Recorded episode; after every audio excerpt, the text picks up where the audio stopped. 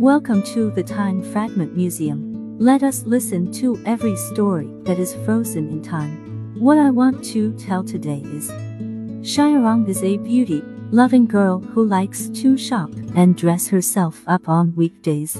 He was accidentally hit by a car while going out, resulting in permanent blindness in both eyes. And the whole world suddenly turned black. Xiaorong fell into deep despair and could no longer see this colorful world. She felt that life had lost its meaning. In the hospital, a young man named Xiao Su often visited her. He is a volunteer for the visually impaired. He has been blind due to illness since he was a child. However, he is not inferior, but lively and optimistic, and is enthusiastic about helping other blind people in need. At first, Xiaorong was not interested in Xiao Su, and always spoke coldly to each other. But Xiao Su didn't care. He often told Xiaorong various touching stories, telling that even in the darkness of life there is light. He also taught Xiaorong some life skills, such as using a cane to identify directions and reading Braille.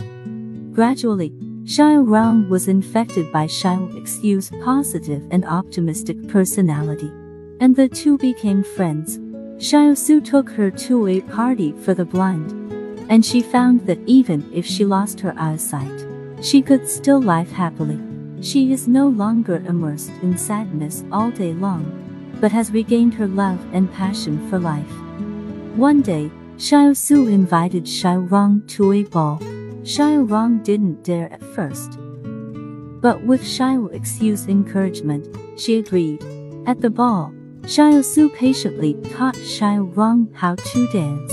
The two danced lightly, and Xiaorong felt the long-lost happiness. This encounter made Xiaorong regain her hope in life. She picked herself up again, actively learned various skills, and decided to live a wonderful life. Xiao Su also became her strong backing. Whenever she is discouraged, she will think of Xiao Su's love for life and rekindle her fighting spirit. The true meaning of life does not lie in the external light, but in the inner light. Thank Xiao Su for walking into her world and letting her see the light of life again. The external scenery is beautiful, but the inner scenery is the real beauty.